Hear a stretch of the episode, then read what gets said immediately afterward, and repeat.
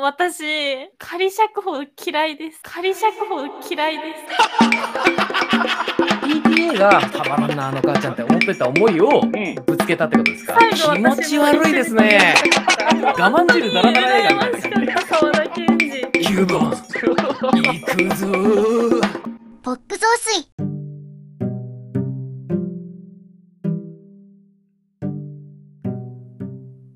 なんでコスタリカに負けたんだどうも鹿島です大変なこともあるけれど、私は元気です。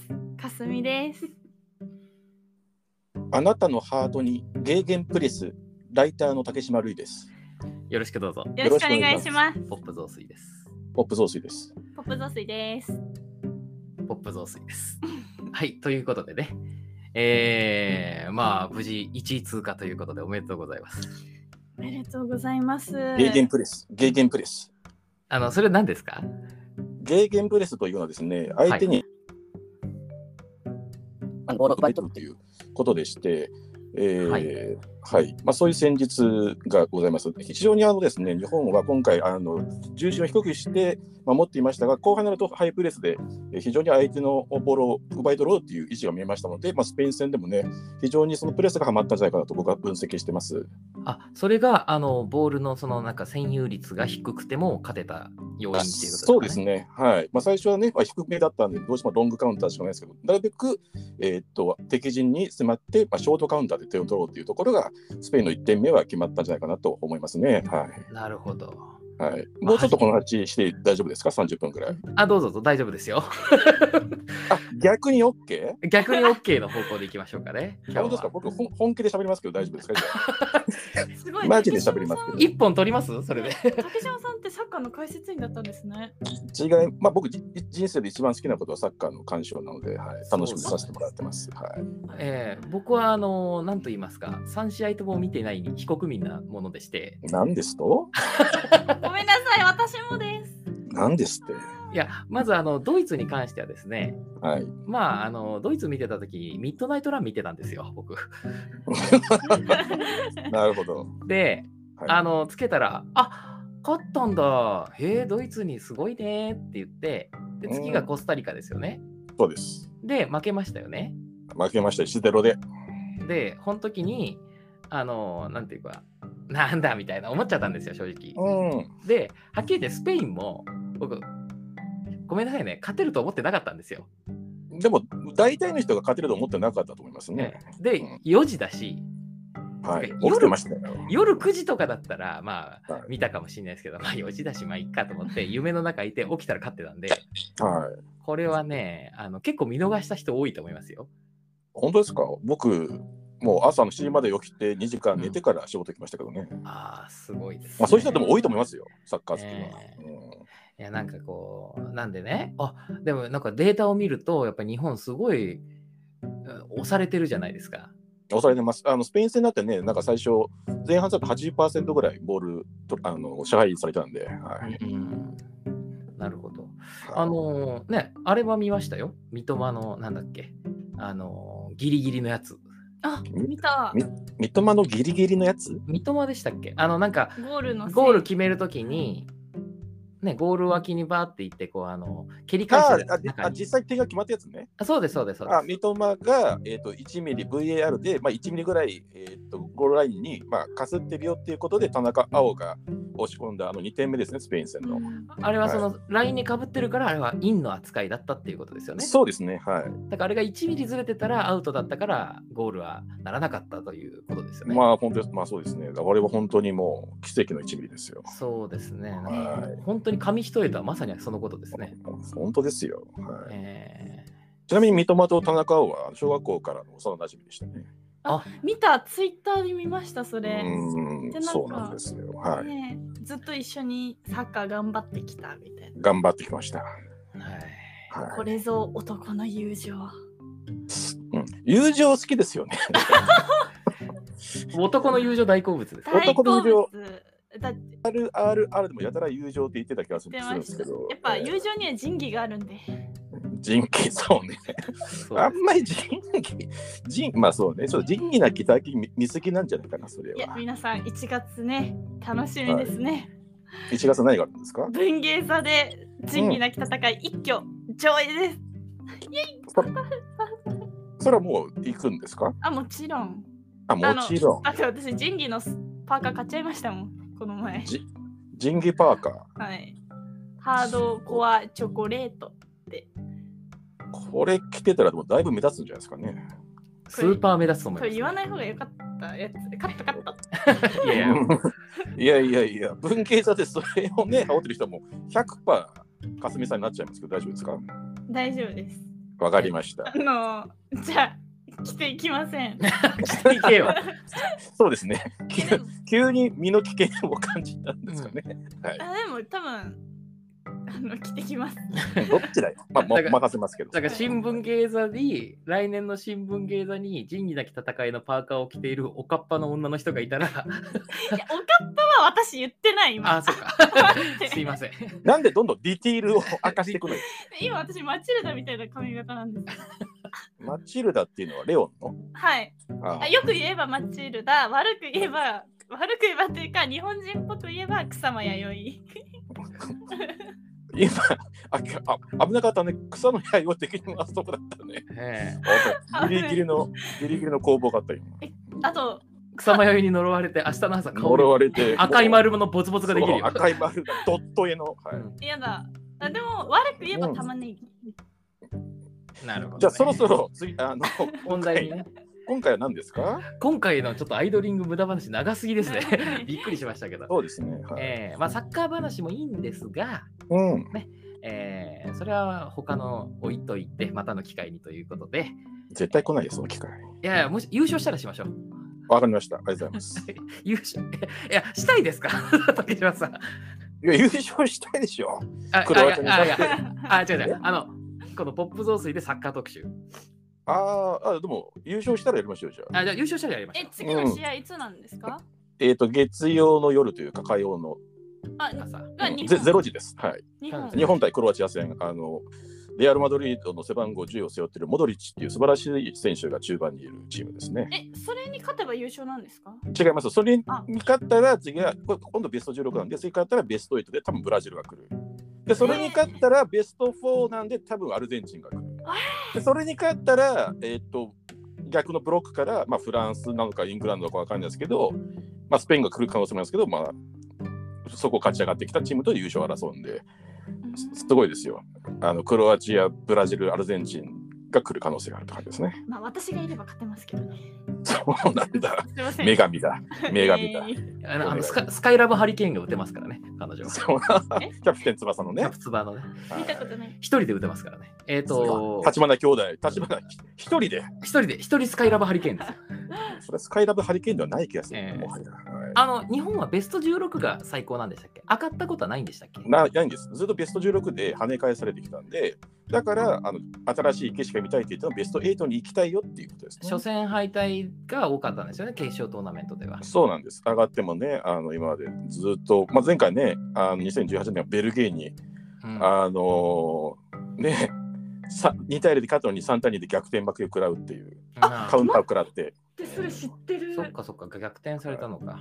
まあ、でも今回はね、逆転のジャパンですからね。逆転のジャパンなんで、そうそなんう、もう、あの、あの頃の広島みたいなもんですよ。広島カープ あ広島カープ。いやサンフレッチェじゃないです。そうね。はいえあのーだっていろんなコラ画像出てましたもん、ツイッターに。えね、今上がってますよね。でそう Twitter 日と本の監督うのん、名前ちょっとわかんない。森保、森保さんバンバンビガロー。うん森保さんがなんか他の国食べるみたいな感じのコラ画像。あああージャイアントキリング。はい。ことちょっと、なんか、大物食いみたいなことですかね。かんあと、あの、日の丸が、あの、ラインギリギリだったから、なんか日の丸にラインが入った画像とかの。なるほど。あー僕はあのなんだっけ、えっと、ドイツと、えースペインはい。があのお持ちになっててそれはあの日本がペッタンペッタンついてるってやつを見ましたあけど、、見た。はい見ました。まうあんということでサッカー話止まんないですね。止まんないです ね。サッカーにしますか ちょ っとそうですねもう10分近くサッカーの話してますけど、 はい。えーそろそろ本題に行きましょうかね。はい。はい。これこれ大丈夫かなこれあ のあブラックアダムについて喋るんですけどこれブラック、ブラックーアダムについて 聞こうと思った人、ずっとサッカーの話してんじゃんって思っちゃいますよね、これね。まだそうですねやめないでください。うんで残念ながらブラックアダムの話は多分2、3分で終わる可能性もやったことないね。ああります会社の人はありますね。あ一応、あの、じゃあ、 書いときゃなきゃいけないですね。あの、は10分前で飛ばしてくださいみたいなこ そうとで。すねそうなんですよ。 えーということでね、ブラックアダムについて喋ろうかと思うんですけども。はい。はい。そうですね。これ、ちょっとかすみさんに聞きたいですがお、私、はい、何でしょうか。今まで DC の映画って見たことありますあ、あります。何見ました今、バットマンを、バットマン、バットマンリターンズ、バットマンフォーエバーを見たところですね。なるほど。そっちの DC か。あ、え 違う、あ間違えた。そうですね。ま、間違ってはないですけ合どね。ってますね。ね合ってますよ。はい。あと、でも多分、竹芝さんが聞きたかった DC っていうのは DCEU の話ですよね。そうあですすみねません。いわゆる DC エクステンデッドユニバースっていうのがその MCU とちょっと今はいはいはいはい対抗してやってまして、はい。それはどうですかあの、マン・ゴブ・スティールとか、あ、ないです。ワンダー・ウーマンとか。あ、ジャスティス。スリーグとか。ないはでいす。あと、ない。ぜ前作がスーザ・スーサイド・スクワット。はい、ない、あの、ないですね。ちょっと、なんか私の中で変に怖いイメージがあったのと、怖いイメージ。まあ、ノーラン以降のね、DC ってちょっとやっぱ暗いっていうイメージは、まあ、どうしてもありますよね。そっか。じゃあ、アクアマン。あと、まあちょっと、この映画、ブラックアダムで言うと、まあ直接関係あるので言うと、シャザムとか、その辺も見てない。。もうないんですす。見よう見ようと思っても、ちょっと別な作品気になっちゃったりして、結局見てません。そごめんなさい。はいその別の作品が多分、人権の戦いだったりするあ あの、マムシの兄弟とか、はいか関東敵屋一家が見たりしはいて、東映ヤクザものですね。 大そ好うきそうそうだいぶ違うところに行っちゃった。そうそっかそっか。 関東敵屋一家見るのに忙しくて、DC なんか見てらんないっていう。見てらんない。DCU 見る時間がないんだ。ごめんなさい。じゃあ最、近は北陸。はい。あ大丈夫です。じゃあ、これがもう初 DCEU っていうことになりますかね。ですね。はい。そうです。おうなるほど。これ、ちなみに、りょうたさんはいかがですか僕も DCEU は、すいません、全部は見てないです。うんうん。えっと、マン・オブ・スティールとか、うんうん。あの、は見てますよ。はないはんいか。要所要所は見てるんですけど、まあ、基本的には熱心には追いかけてないですね。まあ、そもそもね、そんなアメコミを熱心に見てないですもんね。そうですね。ただ僕、あのーさっきかすみさんが言ったティム・バートンのバットマンとかはすごい好きなんで、はいはい、はい。そのキャラクタ90年ー代自体はうん割と、あのー愛着はあるというか、まあ、DC っうんて、うんはっきり言ってマーベルに比べてスターが多いじゃないですか。うんうんスーパーマン、バットマン、そうですね。そうワンダーウーマン。うんで、僕、マーベルのスターって、はっきり言ってスパイダーマンだけだと思ってるんですよ。まあでもともも、と有名どころだとそうだと思いますよ、本当に。う。ん、だって、うん、アイアンマンだってね、知らない人多かったでそうしょうし。みんな知らなかったでしょ、アイアンマンもキャプテンアメリカもっていう。確かに。うん、っていう感じで、まあ、あと僕はずっとバットマンのリターンズはまあ人生の一本っていうぐらい好きですし、うんううんん。まあ、ぐらいなんですけど、ちょっとあのー僕、ノーランのバットマンが好きじゃなくてですね、うん。まあ、ノーランが好きじゃないっていうのもあるんですけど、うん。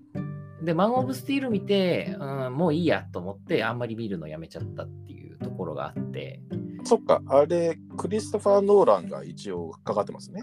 あれはクリストファー・ノーランがっつり関わって、ええで、はいザッザックが撮ってるやつですね。そうですね。はい。で、みたいな感じなんで、さすがに全部は見てないですけど、でもうんう僕、んこのブラックアダム取り上げて、これ確か僕がポップ増水でやりたいって言ったと思ったんですけど、うん。あの予告編とか見た限り、結構僕面白そうだなと思ったんですよ。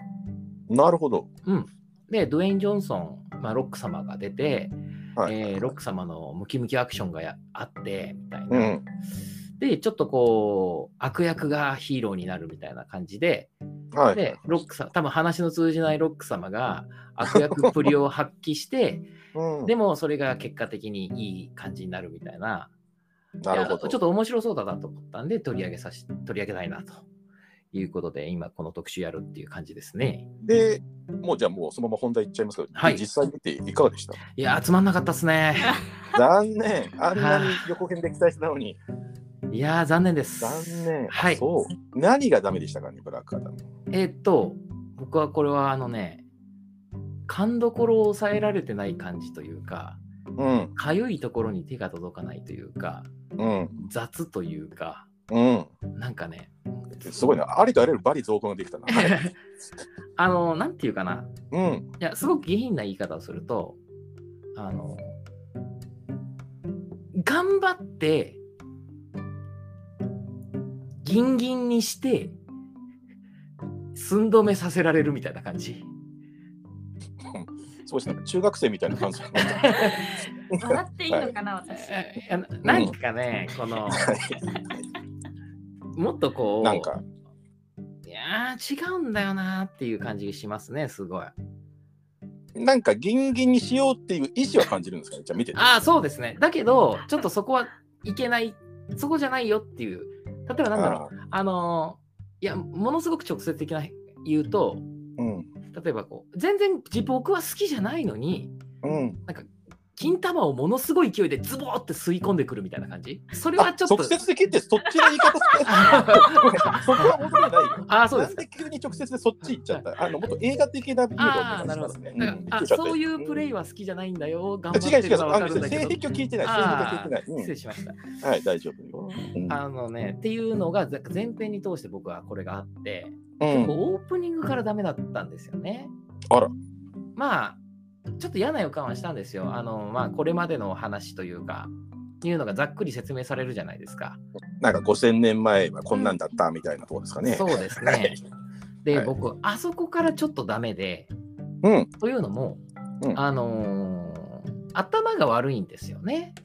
あのー奴隷を管理してるやつらが。あ、敵側がはい。あの、王国の兵士たちであすの、ね。アンコット王のあの自分あが。そううです、そうです。あの、関いわゆ白るか、。あの、奴隷たちを管理してる、まあ、憲兵みたいなやつがいるじゃないですか。いました。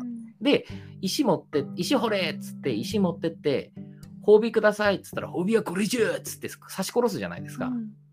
はい。 あんなことする必要がないんですね。まあ、それはないですね。ないですよね。はいで、あれは何かっていうと、そのひどい統治をされているっていうのが非常に記号的な意味で出てきてると思ったんですよ。うんうんで、あんなことをしたらそれ反乱されるに決まってるじゃないですか。うん。うん。で、反乱しても鎮圧できるぐらいの力があったらあんなことをさせる必要もないわけですよ。うん。ということは、あれはいしなんか1秒でわかるこの人たちは悪い人っていう、その単なる表面的な説明に過ぎないなと思っちゃったんですよ。うんうんうんうん。だから石持ってきましたよって言って、褒美って言って、そんなもんはないっつって、働け働けって言って追い返すぐらいとか、あとなんか、じゃあお前には褒美をやろうっつって水一杯とか、そっちの方がひどいさが伝わるというか、あこれを持ってきて初めて水がもらえるんだみたいな。うん確かに。その植民地統治とか奴隷のひどさを伝えるのってそういうことでしょっていう。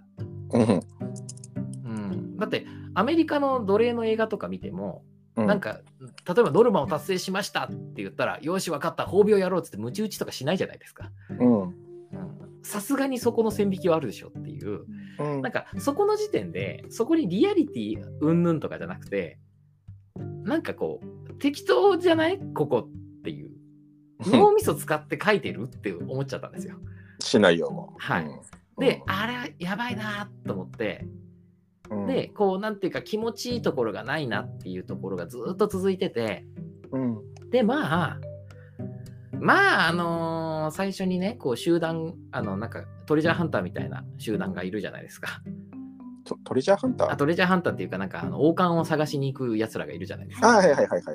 あの親子うん兄弟、母ちゃんと弟と子供と、あとなんか一人いて、まあはいそのその一人がもうあの悪いやつわ悪いぞって顔してるんですよもうイシュマエルね。はい、裏切るぞっていう顔してて、うん。いや、あのさっていう、もうそんな、本当紙芝居じゃないんだからさ、そんな。うん。と思って、まあ、裏切りますよ、そりゃ。で、うん。あの、まあ、ブラック、あえーテス・アダムだったかな。えーそうですね。ドゥエイン・ジョンソン、まあ、ロック様が復活しますよね、シャザムという、えーはい呪文を唱えて。呪文を唱えてうん。で。そしたら、まあ、みんなぶち殺すじゃないですか。うん。で、あそこで僕、あちゃーって思ったのが、その前からそうなんですけど、あの既存曲が流れるんですよね。はいはいはいはい。で、既存曲の使い方がね、僕、ことごとくダサいと思ってて、うん。で、まあ、車で聞いてるのもそうなんですけど、あれって別にかけなくていいのにわざわざ投げ流してるんですよね。うん。で、しかもその、まあ、アダムが復活してみんなをどんどんあの兵士たちをぶち殺すときに、あのローリング・ストーンズのペイント・イット・ブラックが流れるんですよ。流れてました。で、あの編集どうですか っていうのをまず声を大にして言いたいんですよ。うん。だって、あの、かすみさんあの曲聞いたことある ないです。ないか初めて。はい。初めてだったんですけど、うんあの私も音楽に関してはちょっと今回疑問に思うことはありました。おお。あのじゃあ、それちょっと後で聞こうか。あ後ではい黙ります。あの、まあ、もちろん竹島さんはね、この曲聞いたことあると思いますけど、もうペイント・イッツ・ブラックは、あのうんー、フルメタルジャケットとかも使えフる。ルメタルジャケットとはか、いあとディアボロスですね。あ、そうですね。はい。えーで、なんて言っていいか、この洋楽なんで、いわゆる A メロサビみたいなざ分け方だとちょっと雑っていうのは分かった上で、一応言いますけど、うんあの、あの曲のかっこいいところって、チャンランランランランランランつって、ちょっとローで入って、うん。 I see the girls walk by dressed this summer clothes のでグンって上がるところがかっこいいんじゃないですか。うん。わわかります聞いてて。はい。そこでグンって上がって、うん。そこがかっこいいのに、そこをカットして、ずっと I see a red one, um, I wanted painted black のここが延々流れてるんですよね。うん。 で、なんつうの、あの、リンダリンダに行かないみたいな感じ。わかりますあの、ブルーハーツでいうところ。ブルーハーツでいうところの。リンダはいリンダ。そう、リンダリンダが気持ちいいのに。 はい。うんうんちょいちょい歌うよね。美しさいやいいよいいよがあ大丈夫るから、ちゃんちゃんちゃん、女時もみたいな、なんか、あえ、リンダリンダ行かないんだみたいな気持ち悪さがずっとあるんですよ、この曲、なるほど編集で。うんそそれが、こう、行かせてくれないなっていう感じ。で、これか、もううん歌詞見たらわかるんですよ、なんでこうしてんのかは。うん。だって、えっと、このローのとこ、まあ、A メロの部分が一応ブラック、ブラック、ブラック、ブラックで、最後はそうなってるんですよね。そうですね。で、さっきの I see the girls から始まるところって、別にブラック関係ない歌詞なんですよ。うん。そのまあもちろん曲としては関係なあるんですけど、直接的にブラックっていうところが出てこないっていうのがわかるんで、そのブラックを強調したいからだと思うんですけど、うん。いや、でも曲のノリとか全体の流れってあんじゃんみたいな。うん。ところも思って、ちょっと、うーん、このなんていうの、既存曲の引用の仕方はちょっと雑なんじゃないのって思ったり、うん。あと、僕やっぱり許せないな、決定的につまんないなと思ったのは結構序盤で、あの、続夕日のガンマンを見てたんですよね。はい。ああ、あれはちょっとあざといですね。で、そうですね。うん。続夕日のガンマン見て、まあいいですよ。続夕日のガンマン。か僕は大好きですよ、あの映画。これ一応続夕日のガンマンちょっと説明した方がいいんじゃないですか知らない人たちそうですね、あのーセルジオ・レオーネ監督というね、あのーマカロニ・ウエスタンの、あのー監督がいまして、その監督が撮った、あすみません、なん1960、まあ60年代ですね60年代、まあ60年代前半の、まああのーイタリアので制作された西部劇映画なんですけど、えーとうん主演がクリント・イーストウッド。で、うんイーライ・ウォラックとリーバン・クリーフというね、3人が出てきて、それが、まあ、あるう金貨をめぐって、こう、戦う、戦うというか、まあ、冒険するというか、あーまあ、せという西部劇なんで、まあ、これ3時間ぐらいあるんですけどね、南北戦争も絡んだりして、超面白い大傑作なんですけど、うん。まあ、それのね、えー有名な最後の決闘シーンが流れますね、テレビで。はい。で、同じ構図がその後出てくるんですよね。うしかもご丁寧にあのエンニオ・モリコーネのあの、えートリオが流れてですよ。うん。で、あれやるには1人足んないんですよ。そうですね。本当は三人組の話ですからね。 そうなんですよ。三人組っていう言い方よくないか。そう三角関係というかなんというか。はい。そうそうそう。ね、かすみさんは見てないさせちょっとまだ見てない。ごめんなさいね。でも、あの、ちょっと最後だね、ネタバレみたいな言っちゃうどとう、ぞどうぞ。 3人がそれぞれ誰を打つかわからない状態で決闘するであの曲が流れるからあの緊張感があるんだけどそのブラックアダムまあアダムがいて街でこう銃が向けられててあの曲が流れるっていうのは構造としておかしいんですよ。ね、わわかりますよね。はいあれは誰誰かが狙ってないとダメなんですよ。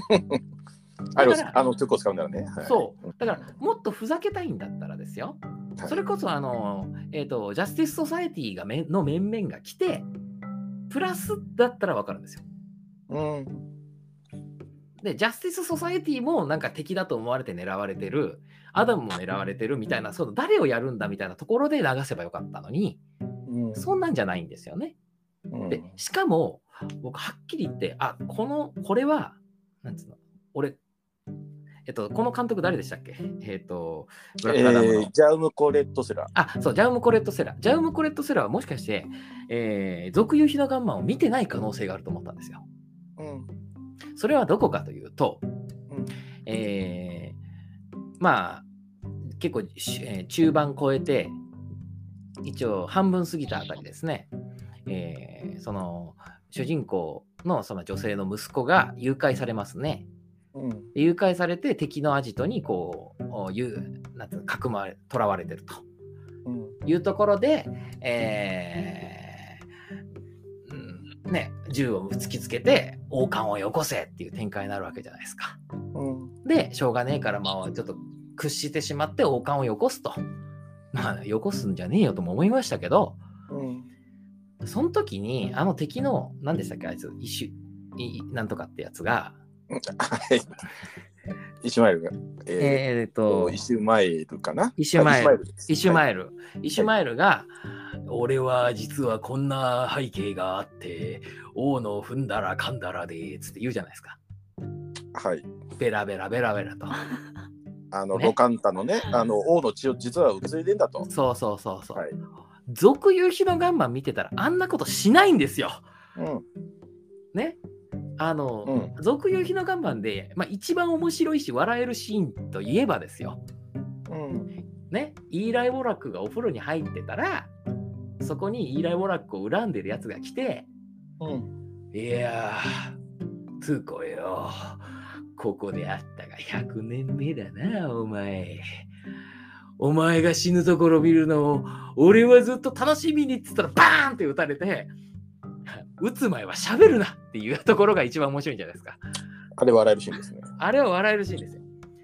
で、打つ前は喋るわ、喋るなって言って、あーあーあーんって言って、こう、あはははってなるところが、もう絶対覚えてるはずなんですよ。俗言う日のガンマン見てる人だったら。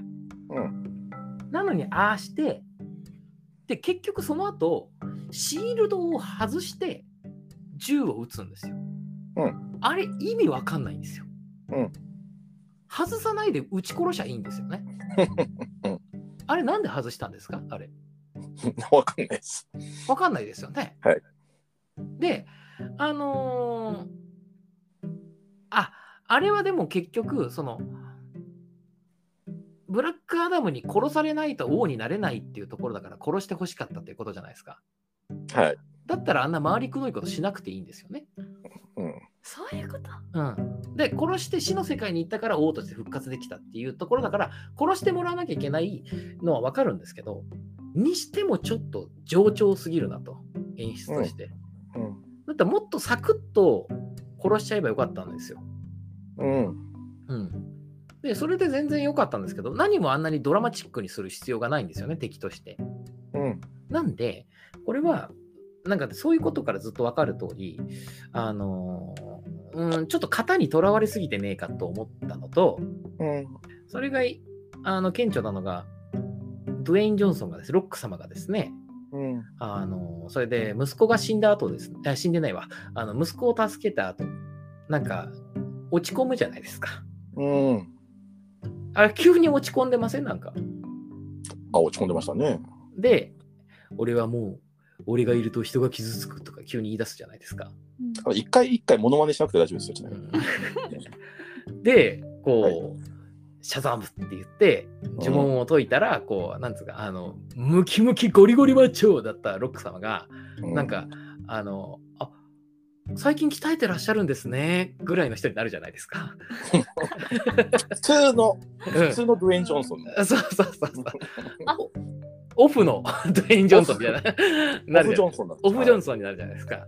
で、あの俺はちょっと海中にみたいな感じで言うじゃないですかあれなんですかあれなんでいや知らないです。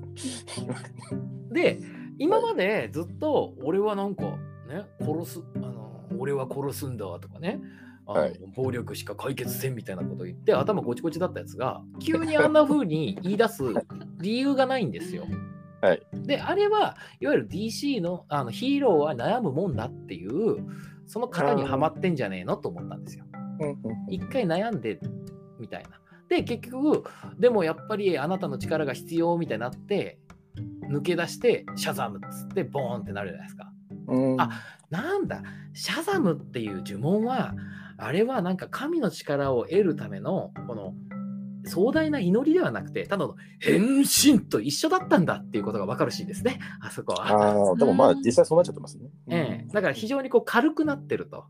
うんええ、いうのもちょっと消せないんですけど、で、それで復活して、結局倒したら、なんか、また、いや、俺は俺のやり方でとかなるじゃないですか。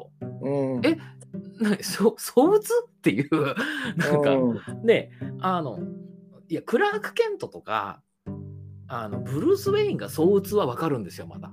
うん、いや、お前は違うだろっていう。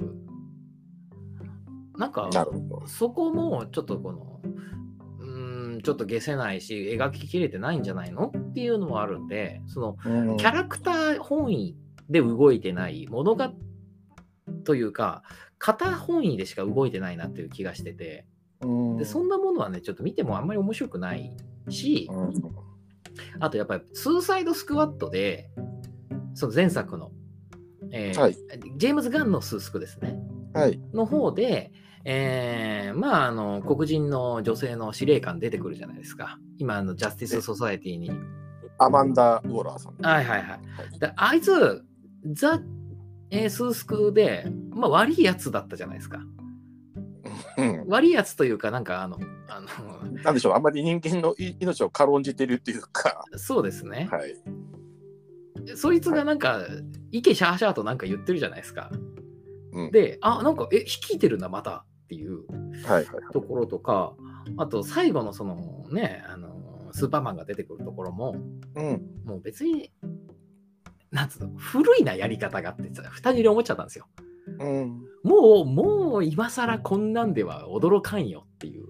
ううんん、だって MC DCEU って言ってんだもんっていう。うんうんうん、なんかこうそれはうんドラマ作ってんだからドラマってね連続ドラマ作ってんだからその次回予告は当たり前じゃんっていうふうに思っちゃうからあれだけじゃちょっとねなんとも思わないしうんでなんか美味しそうなネタあるのにうん全然活かせきれてないのが腹立たしくてで僕が思う美味しそうなネタっていうのはあのジャスティス・ソサエティが来た時にみあのねアダムと戦った時にうんアダム俺たちの救世主に何すんだっつって民衆がちょっと言うじゃないですか。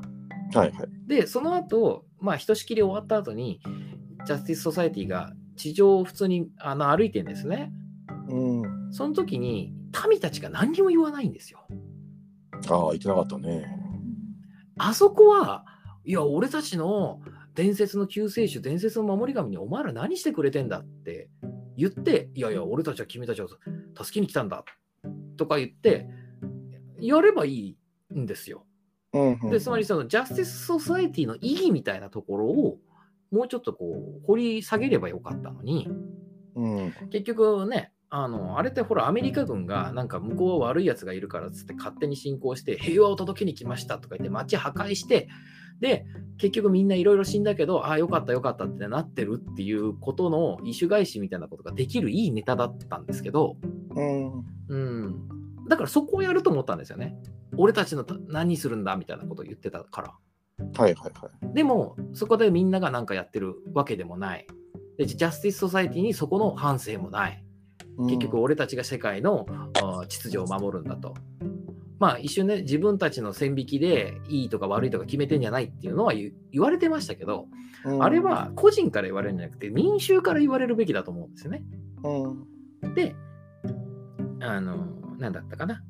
あーもっとこう、あるとすれば、みんながあの最終的になんか子供があのガキがさあの手をなんかあの卑猥な形みたいなマークやってまなあ、んか卑猥じゃないけどね。はいは いはい。女なんか三角、うん、三角マークみたいな。はい女。性器みたいな形にしてうんなんか違うけどね。 あの、お立ち上がるんだとか言ってるじゃないですか。うん。で、みんな、おーとか言って立ち上がって、何するかと思ったら、あのゾンビ軍団と戦ってるじゃないですか。はい。ウォーキングデッドみたいな展開でしたね。遅い、遅い、立ち上がるのが。うんしかも倒す相手はそれじゃない。お前らと倒す相手はジャスティス・ソサエティなのよ。だって街バンバン壊してんだから。そこに怒らないで、なんかゾンビたちが来たから立ち上がろうって、いや、そんなことでいいのっていう。うん。いや、あれはもっと早くに、あの、ガキが、ジャスティス・ソサエティが来て、アダムバンバンぶっ倒してんだから、やめろっつって、みんなで立ち上がって、アダムを守るぞって言って、ジャスティス・ソサエティと戦って、どんどんジャスティス・ソサエティがそこの民衆の人たちを邪魔するなっつって、ボンボンぶち殺せばよかったんですよ。で、まあ、ぶち殺しはしなくても、なんか、なんつうの、捕らえたりして、なんか自由を拘束したりして、檻に中に入れて、あの人たちが倒すのがあなたたちの自由のためですとか言って自由を奪うっていうところが面白いんじゃないですか。鹿島亮太さんがシナリオ書くとしたらそういう方向に行くよってことですね。そうそうそうそう。うんで、うーん、じゃないとこう、なんていうか、せっかく他国に来たっていうところが活かせてないんじゃないのって思うんですよね。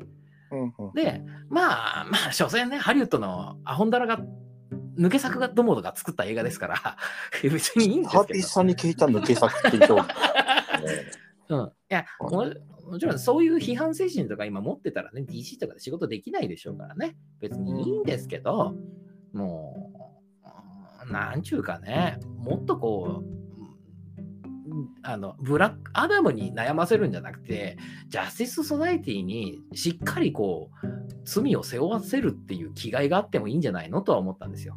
うんでそれであのそのジャスティス・ソサエティたちをアダムがぶっ倒してでも俺たちは独立を成し遂げたぞっていう方がなんつうのブラックアダムの物語としては面白かったんじゃないのと思います。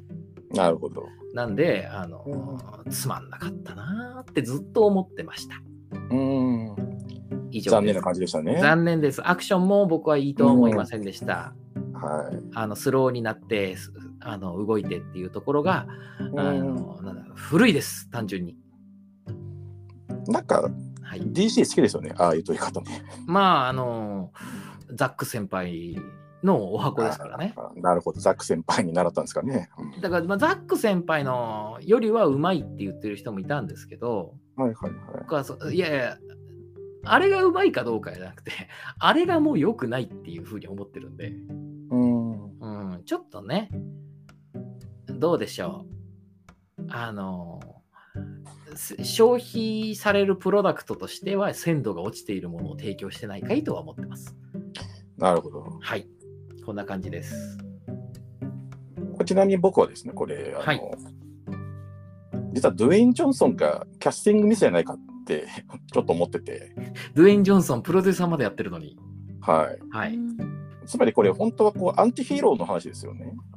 そうですねまあ、もうほぼヴィランに近いような、まあ、じ実際ヴィランだったんですけど、原作だと。のキャラクターが、まあ、つまり正義でも悪でもない、えー守護者だみたいな最後言い方しますけど、うんまあ、それなんかすごいダークナイトっぽい感じですけど、はいつまりその中間、中間じゃないな。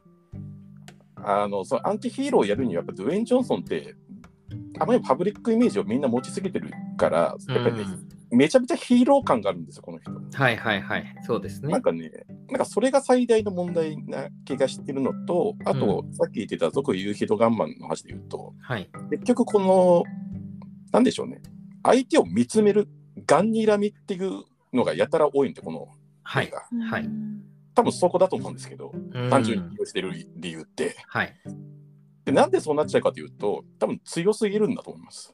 うん単純に。はい強すまあ、いっぱいアクションシーンあるんですけど、なんか、あの圧倒的すぎるんで、うん圧倒的すぎるから、なんかそこにちょっと違ったものを味わそうとしたら、なんかわかんないけど、なんか目がだんだんとしてますみたいなのをこういっぱい入れちゃうみたいなところ。うんで、この話、僕、どっかで聞いたなと思って、僕ジャスト、ジャスティスリーグとほぼ同じ話に見えて。うん結局なんかこっちになんだろう、敵対してるとか最終的になんか、えー仲間になるみたいな話って、なんかジャスティスリーグと一緒じゃんみたいな、なんか結局こう、既視感もあるし、僕はちょっと、そうですね、ドゥエイン・ジョンソンはミスキャストだったんじゃないかなっていうのは僕の感想で、じゃあ、かすみさんお願いします。早いはいはい。びっくりしたあ。じゃあちょっと、ちょっともうね、あんまり時間がないんで、もうかすみさんに早くいあの感想を聞きたいです、僕は。ちちなみになサッカーを見ないといけないんですか、この後い。や、そんなことないですよ。ああ、いやびっくりした。え全然そんなことじゃなくて、いや、なんか僕の話はちょっともう、こんぐらいで大丈夫です。はい。え、私も、うん、ちょっと正直面白いとは思えなかったんですよ。残念。珍しい。3人面白くないっていうのは初めてですね。えうんいつもは誰か1人面白いって言うんですけどね。まあ、っていうのも、うんその、DC 作品をあまり見ていないっていうのもあって、単純に私がその仲間関係とかを理解できていないから、あの、楽しめなかったのかなって思あってます DCU のなんかこう構造というか、はい背景分かってないからちょっと入り込めないのかなと思ってたってことですね。はい。うん、であのそのさっきお話でも出てたんですけどあのジャスティス・ソサエティっていうのもちょっと正直分からず見ていたのでなんこいかつら誰だと。そううんあのうんいい人たちなのか悪い人たちなのかっていうのも正直分からなかった。ジャスティスって言ってるけどね。うん だからなんかそのね民を守るためにうんはいなんかまあいろいろ戦ってくれてるからいい人なのかなって思いつつもうん、でもなんか、まあ、なそんないあの市民の反応を見るといい人でもないのかなって思いなが らあの私もどちらかというと市民の立場で見れましたね。 まあ、そりゃそうだろうし、あ逆にどの立場で見たの市民の立場ヒーローの立場では見ヒないーローかのな。立場で見見ようかなと思ってました。え、でこれ市民の反応を見るとあんまりいいもんに見えないっていうのはどどの辺で感じたんですかえそのやっぱり、あうんあのブラックアダムと戦ってる時に、みんなアダムの方を擁護してたんであはい。なんか、いらん人たちなのかな、 こういうの。ヒーロー気取りしてる人たちって、もしかしたら、ヒー ローまあ、いらん人たちだよね。まあ、えそだうっかて、この国ではそういうことですよね、確かに。だってあの巨大化した人、うんなんか、あごめんみたいな感じで、なんかうん車とか潰してたじゃないですか。うんあ私、びっくりしちゃって、い、や、アトムスマッシャーですね。あアトムスマッシャー、はもうい。いや、そんな、ね、だって人殺して、あごめん、殺しちゃったなんて言いますあーでもその問題はもうあれですね、ジャスティスリーグで描かれてた話ですね。まあさにじゃあ、すみません。じコラテラルダメージ問題ですね。ゃあ、あの、見ます。ちゃんと見ます。ごめんあなあさ大い。丈夫です大丈夫ですでも DC って結構やっぱマン・オブ・スティールからやっぱそれ結構重要な問題ですよね。あのそうですね。一人個ある殺しとりやないか問題。そうそう、お前ら人殺しとるやないか問題について今回あの何か言及するかと思ったらあの軽いタッチで乗り切るっていう ところでね、退化しとるやないかと思いますけど。なんで、うんであとそのさっき「俗夕日のガム」の話で音楽のこと出てたんですけどそうなんか音楽でね気になったとかあるって言ってましたね。あの私映画を見ててあの BGM が引っかかることってないんですよ。なんか全部すんなり受け入れられてるというかうんだからなんだろう映画に馴染みすぎてあまり覚えていなかったりするんですね。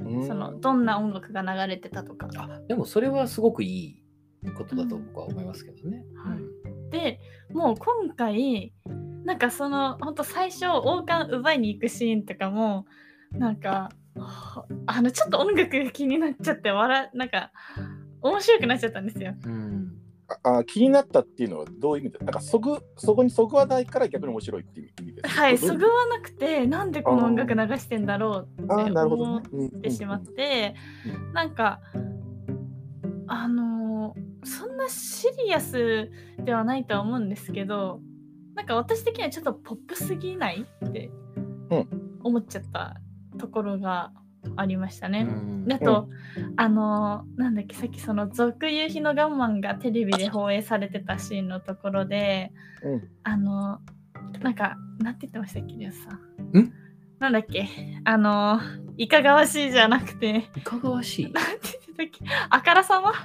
ああ、あざとい。あそあざとい あざといといかがわしいを間違えたの今。はいそれあの多分あんまり間違えちゃいけないやつ。ええごめんなさいわかんないけど、あの、かすみさんのキャラクター問題に関わる。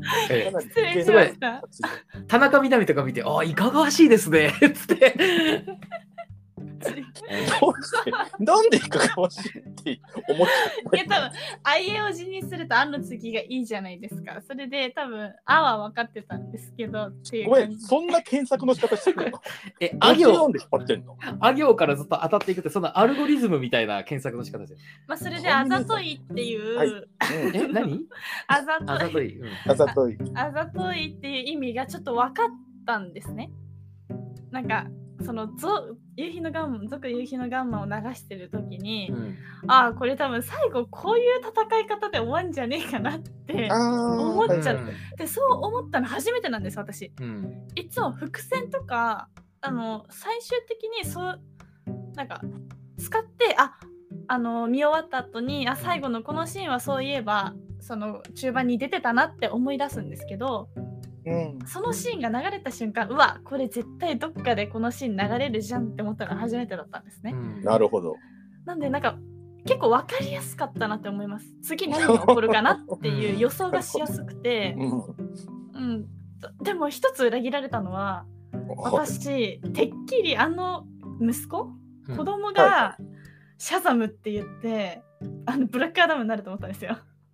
え、どういうことあのなんか結構ブラックアダムと仲良し小良しになってたじゃないですか。うん小吉。ちょっとまあ仲良し小吉。まあ、そんなに接点なかったけど、まあ、このなんかために頑張ってるしな、ドゥエイン・ジョンソン。うんうん、で一緒にこうなんか助けたりとかもしてたのではでそのドウェイン・ジョンソン実は息子がそのシャザムで強くなったっていう話もあったのでうんでなんかその息子のようにようなその男の子にじゃあシャザムって言葉を託すよって言ってでうん僕はそれそれこそそのシャザムで一回普通に戻るじゃないですかうで私その時その誰かに受け継がないと一人は戻れないと思ってたんですねん。なるほど。どそうだからなんかシャザムってその子に託すのかと思ったんですよアモンに。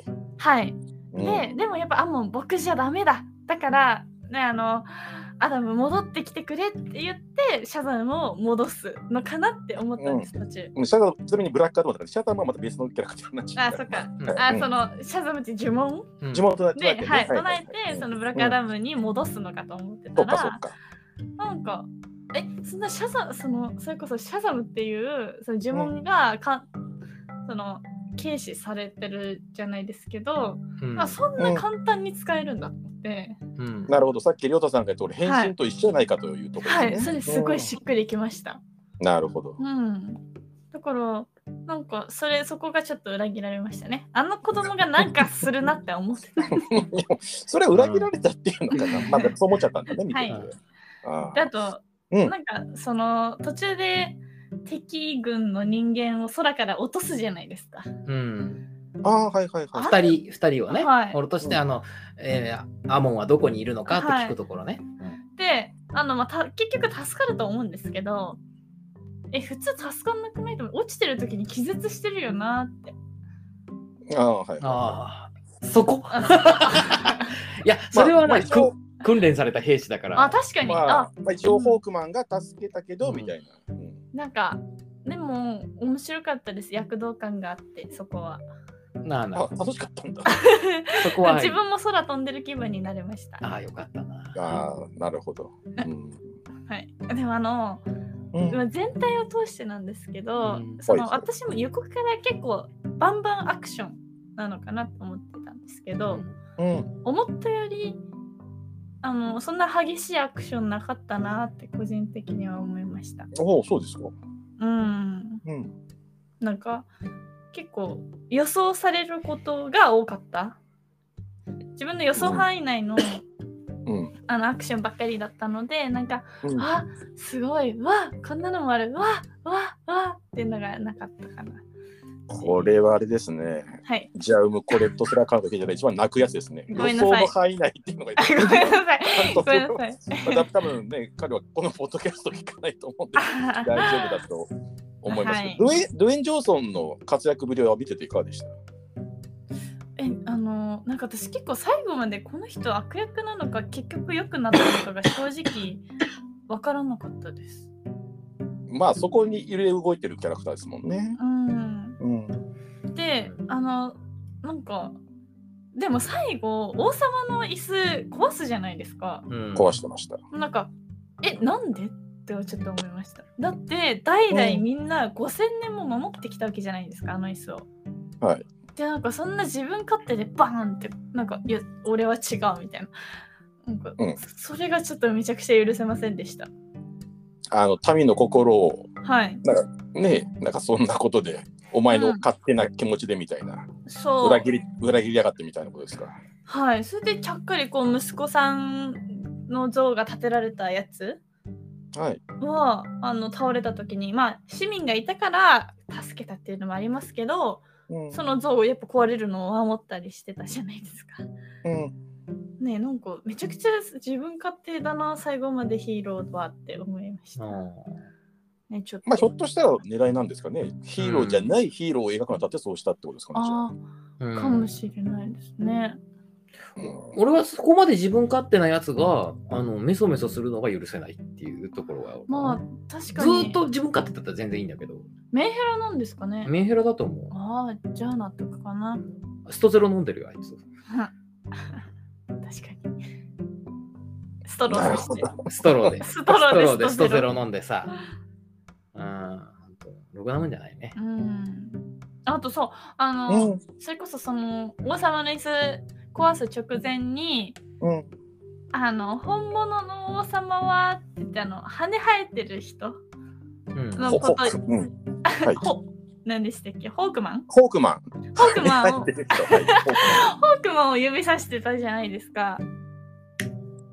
えって言っえ言ってませんでしたっけ俺はまあどこのえラストラストってラストのちょっと前あのもう一悪回者がなくなる前、なんか本本物の王様あは本物のヒーローははいホークマンだよみたいなことを言ってましたよあ、うんはいってだったのになんかすんなり帰っちゃうというか帰っちゃうなんか私てっきりホークマンがあの椅子に座ると思ったんですよああーー別になんかえっと王はその国を統治するものでありヒーローは別になんだこう世界の平和をまあ一応守るっていうことだから別にヒーローと王は別にイコールじゃないってことじゃないですかね。あーじゃあちょっとそこはすいません私のイコール違いイコイコール違い違いイコ初めールて違聞いた。イコール違い。なるほど。い解釈違いじゃなくてイコールル違いイコー違いル違いなるほどあなるほ他のキャラクターどうですかあの、ケントって呼ばれてた、あのあドクター・フェイト、あのピアース・プロズナンが演じてた、死んじゃいましたけどね。死んじゃった人どうんあうん私なんかあ拍手してた人がいたんですよ劇場で終わった後にへえ。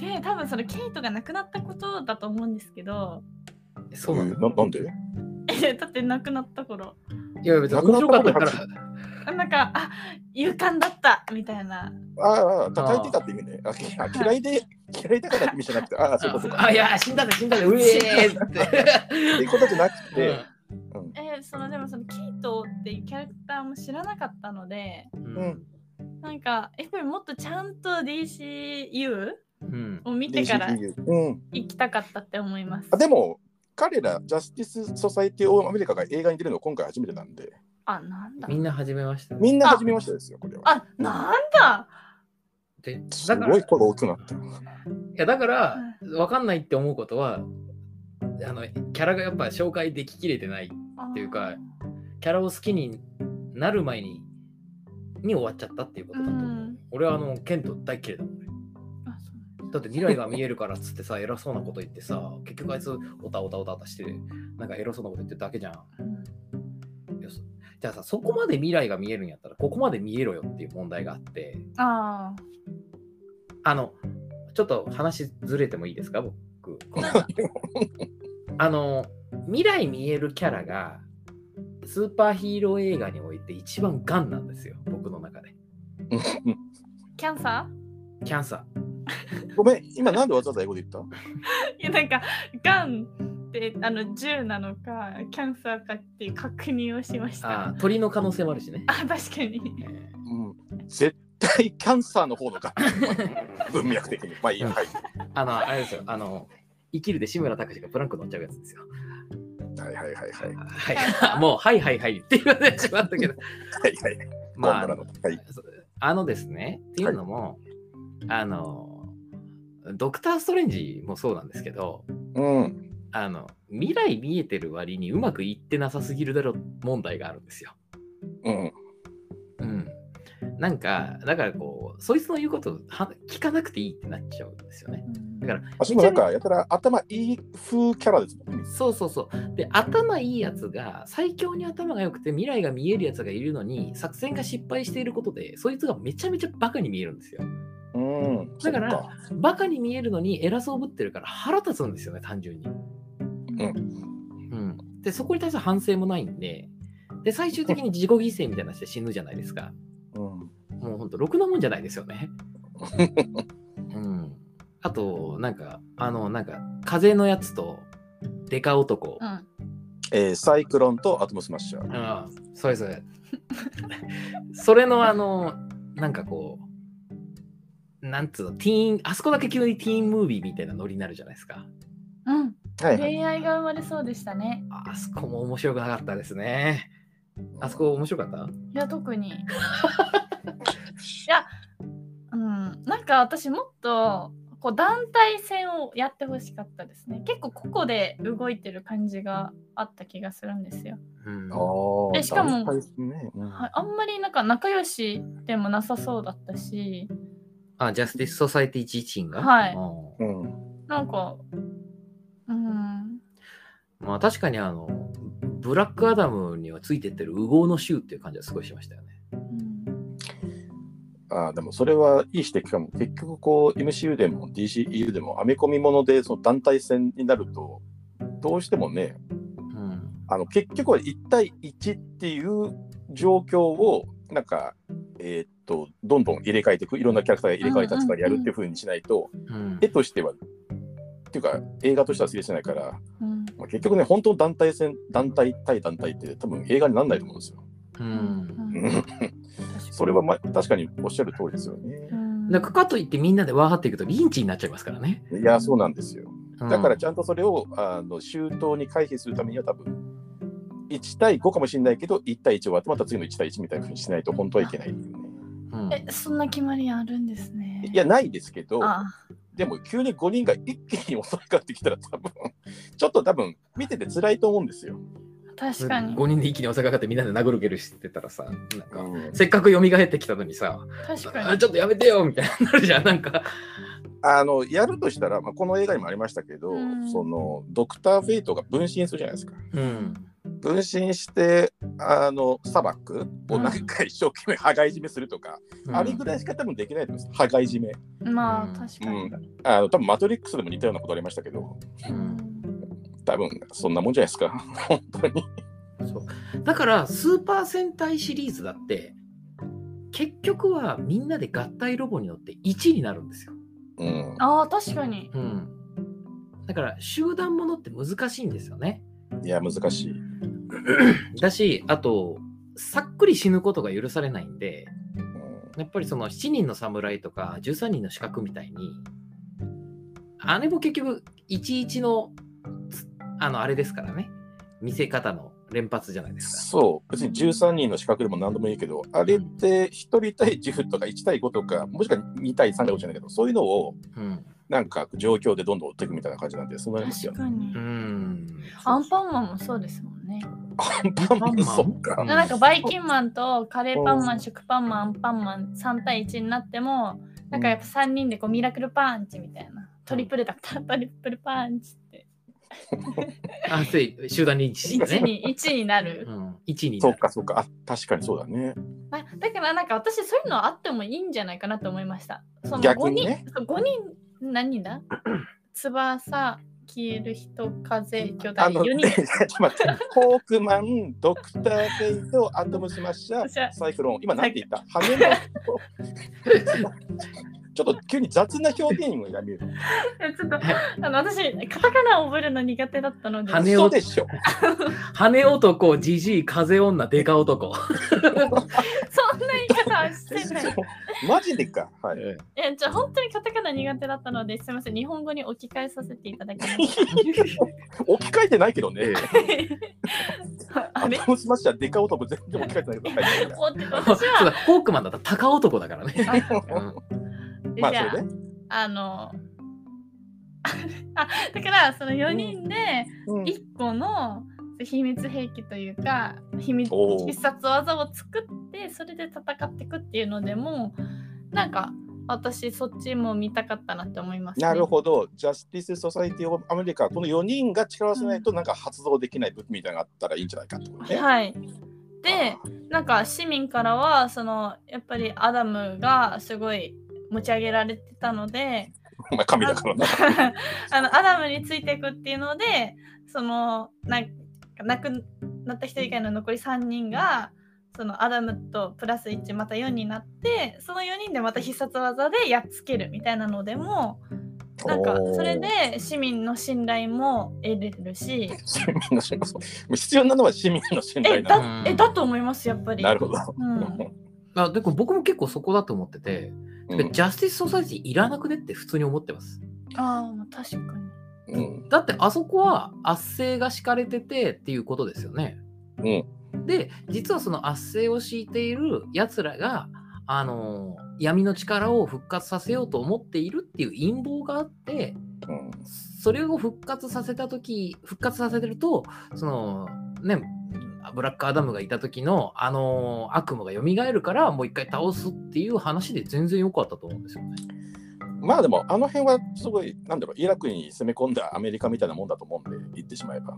いやそうなんですよえだからこそ、その批判精神が少なすぎるのがムカつくんですよわざわざ入れといて触れてないところが良くないっていういや、でもね、多分この映画に不満を持ってる人は、多分その薄さ、うん多分 MC だったらもうちょっとね、さすがにほよりそこをどう掘り下げようかっていうところを宿泊してるところを、うんそもそもなんか、この時点2022年に作る映画で正義とは悪とはみたいになって、うんちょっと多分設定が古いなっていうのは僕も正直思いました。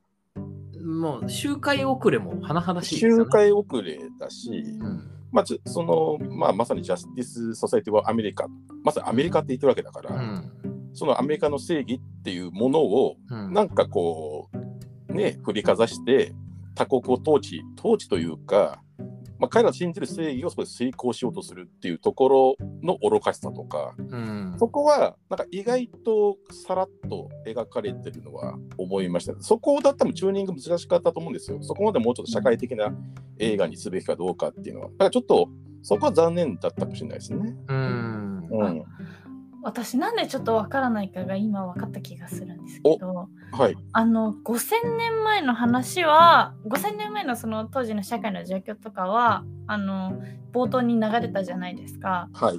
でもなんか現代どういう状況なのかっていうのがなんか出てましたっけまあ、それは知ってるよねってことじゃないですか。ああそうなん だじゃあごめんなさい、いやいやいや、ちなみに今現在はこうですっていうのは、うん、さすがにそれをこう、なんだろう、いや知ってるわと思うかはまた別の、まあ、そそわかんない、そこまでやっちゃうと、あーあまりにも本当の現在と事実になりすぎちゃう。はい、まはいあ、あのある種、あれなんですよ、あの現代、現実ってものを、えー、と反映してる映画と思いますけど、そこまでなんだろうな、実にしちゃうかどうかっていうのも、また制作側は考えたかもしれないですね。あーえなんかそのジャスティス・ソサイティがうんなんでこう市民にあまり受け入れられてないのかとかうん、なんかあのそれもまさに本当にもうその通りだと思いますよ、アメリカってものがどう思われてるかっていう。あうんかといってそれをすごい突き詰めちゃうと僕ここが危険なんですけどじゃあ引き上げましょうってなるとーはいそれはそれで批判が起きたわけですよね。はあバイデンが引き上げたじゃないですか。うんあまあ元々はトランプがもうやろうって言ってたからアメリカファーストだとた我々は他国には干渉しないっていううんじゃあそれは正義なんですかどっちなんですかっていう話になっちゃうんでそこまでいくとだいぶもうブラックアダムっていう映画はどういう映画なのかっていうのは厳しいと思いますけど。なるほどだから題材と描こうとしているものがちょっと合ってないというかうんあの言えばそのザ・バットマンのノリでやっちゃえば僕 OK なも問題だったと思うんですよ。うんうんうんザ・バットマンのあのノリ、今のそのうーノリですね、そのネットで、えー政治家たちの不正を暴くことは正義なのか悪なのかっていう、うんでもテロリズムに行っちゃダメじゃんっていう線引きがあった上でのうん。あれじゃないですか。だって、ね、あの、ザ・バットマンの時も言いましたけど、その、リドラーの行動に理があるって思える仕組み、あの、構造になってますからね、あの映画って。まあ、そうですね。しかもあそこは汚職っていうところに、多分割と話が集約されてるから、多分そこに対してちゃんと語る人があるっていうふうに、誰が見てもなるっていう一応構造上なってるし。そうそうそうそう。うん。で、あーなんかそこ、こういう感じで、つまり正義を他国に押し付ける、我々の正義を統治する形、平和を維持するという形で押し付けていいのかっていう問題は、そこでやればいいと思うんで、うん。その、もっとバカバカしくていいのになとは思いましたね。いや、本僕当にはそうなんですよ。僕、実はあのあまりね、りょうたさんも好きじゃないって言ってましたけど、ザ・スーサイド・スクワット、あのうん去年やった極悪党集結法は、すごい素晴らしい映画だと思ってたんうんですよ。うんなんか結局、あのあの映画ってそういうものを全部ひっくるめて、うんあのバカバカバカしい映画にしようっていうところが、僕はあの映画の成功だと思ってて、全部分かってますと。うん正義っては何だとか、そういった程度も全部分かった上で、そこをうんなんか一点突破しようっていうところは、すごいジェームズ・ガンの僕は知性を感じたんですね。あただ確かにその通りですね。うん、ただ、正直ちょっとジャム・コレットすれば、そこは言い方悪いですけど、腰が引けてる、うんうんうんうんうんはい。どこにはい対して切り込むのか、うんっていうところに対しては、あのそういうのに慣れ慣れちゃってるんで、我々が、そうですね。うん、MCU とか、当然 DCU でも慣れちゃってるんで。どうしてもちょっと腰が引けてるっていうふうに感じちゃうのはちょっともったいなかったな。あ僕嫌いじゃないんですよ。バッカーでも全然嫌いじゃないですけど、やっぱり大味に見えちゃうっていうのが一番の感想ですかね。そうですね。確かに、ザ・スースクで、あの、皆さんのことを助けに来ましたって言いながら、あの、村を皆殺しにするシーンとかめちゃくちゃ面白いですからね。あれも強烈じゃないですか。あれ強烈ですひどねい。うん。でもあれをなんか、しかもみんなぶち殺した後で、実は味方だかだったってことが分かって、テヘペロで済ますじゃないですか。そう。で、ああれれははじゃ、ないですか。あれはやっぱわざとですよね。絶対わざと。あれのわざと感はやっぱ分かるんですよ。で、あそこは確かにすごく面白かったんですよ。うん。で、それを踏まえて今回見ると、やっぱり2歩、3歩、4歩ぐらい後退してる感はあるんですよね。う。うんん。だから、まあ、だから腰が引けてるっていう言い方、あの、おっしゃっていただいたのが、まさにその通りだと思いますね。なんか根性が入ってない映画だとは思います。あのー今 MCU と DCU ってどういう風になってるかっていうと MCU の場合はケビン・ファイギーっていうプロデューサーがいて彼がもう全体を統括して、うんまあ、ある種その映画のトーンとか流れを全部決めてますと、はいただ一方 DCEU っていうのは割とそのクリエイターに全権を任せて、うん割とちょっとその場限りというか、うんうん、なんかあんまりその流れを考えてない感じ、で逆にそれでなんかホームランもあるんですよ。そうですね任せてるがゆえにみたいな、ううんんただ今回はちょっとあのあんまりにも前作スーサルスクワットとかそういった意味では過激だった上に腰が引けて見えるっていうのがちょっとマイナス見えちゃうっていうのはありますかねそうですね、セカンドゴロぐらいですね。残念な感じになっちゃいましたうんねよくてライトフライうんぐらいじゃないかなって感じです急ね、に野球で例えてきたそうですね、 まあそんな感じですかそんかな感かじつてさんからなんか他になんか言いたいこと大丈夫ですかはい、でも私も楽しく見れましたよ。うんあのいろいろ言っちゃったんですけど、うんなんか本当に面白かったです。久々にドウェイン・ジョンソンの映画映画館で見れましそうですね、た。はい。うん、あ俺おいいやほんと短く済むんであどうぞどうぞドゥエイン・ジョンソンの目力のなさ問題おおまあ確か意外となにい。意外とないドゥエイン・ジョンソンは眉毛力なんですよああ、松潤みたい。 ああの人ま、松潤ちゃんと拾ってあげて。はあい彼女みたいはい。あのドゥエイン・ジョンソンって眉毛でごまかしてるんですよねっていうか、優しそうなんですよね、やっぱり。うんえわかるわかる。そうそうそう奥様って。うんやっぱりねあの野獣しすべしの増田優作とまでは言わないですけど あのそれは、それはだいぶ、うん。うんあとなんだ見ちゃろうっあたの、えー、と助手サソリの時の夏柳功とまでは言わないですけど夏柳さを。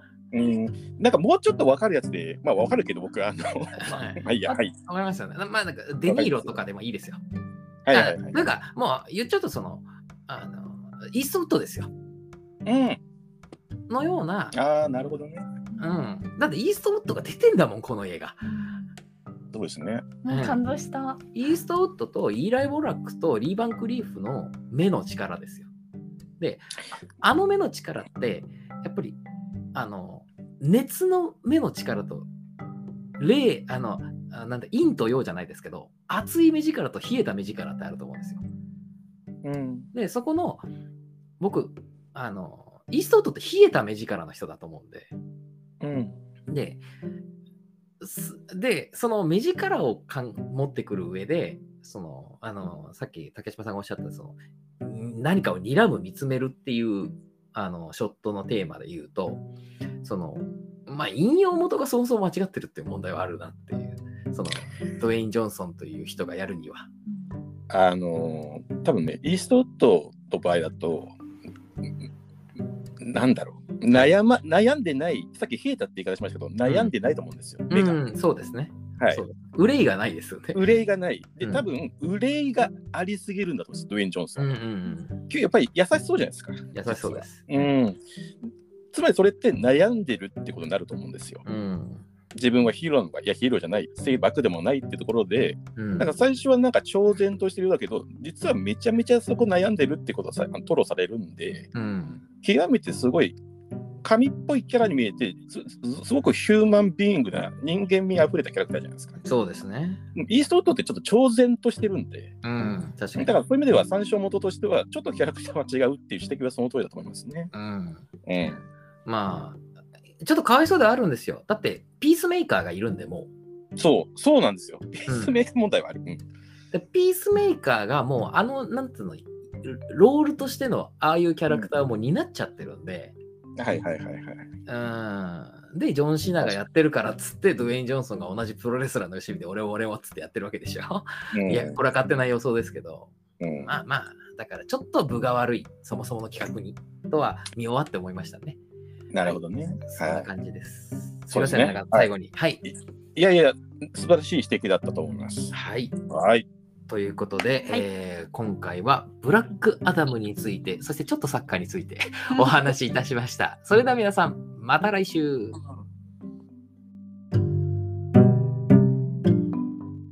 皆さん今週のポップ増水いかがでしたかもし感想などがあれば「ハッシュタグポップ増水」綴りは POP 増水は漢字で Twitter や Instagram に投稿よろしくお願いいたします投稿してくれた方にはなんとかすみから返信が届きますよぜひ感想をお待ちしていますそれではまた来週